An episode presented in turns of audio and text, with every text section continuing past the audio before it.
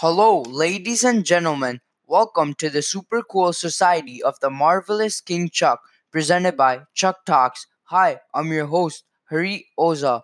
Today, the topic of the day is one's voice is the key to ending racism because our voice can be heard as a symbol of power. Now, it's the time to answer a question from one of our lucky viewers, Big Baby Baxter.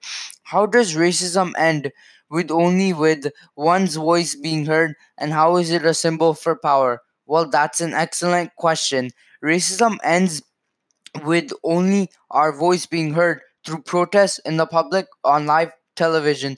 The impact this has is that since you're protesting on live television, awareness is spread to the millions of people who are watching, reading, or listening to the news, not just on their TV, but other high technology gadgets such as phones, laptops, iPads in today's world. A real life example of this can be black people protesting for their justice at the Minnesota governor's mansion after the innocent shooting of Philando Castile, an innocent black man.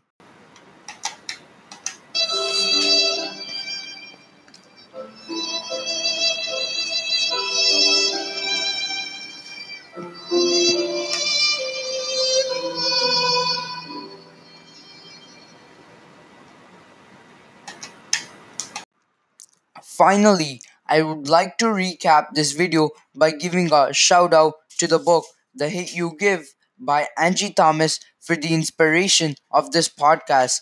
The Hate You Give is a 5 star rated book, a New York Times bestseller.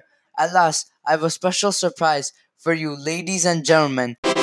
Use the promo code CHUCK16, capital C, capital H, capital U, capital C, capital K, 1616 to buy the book, The Hate You Give, for only $5.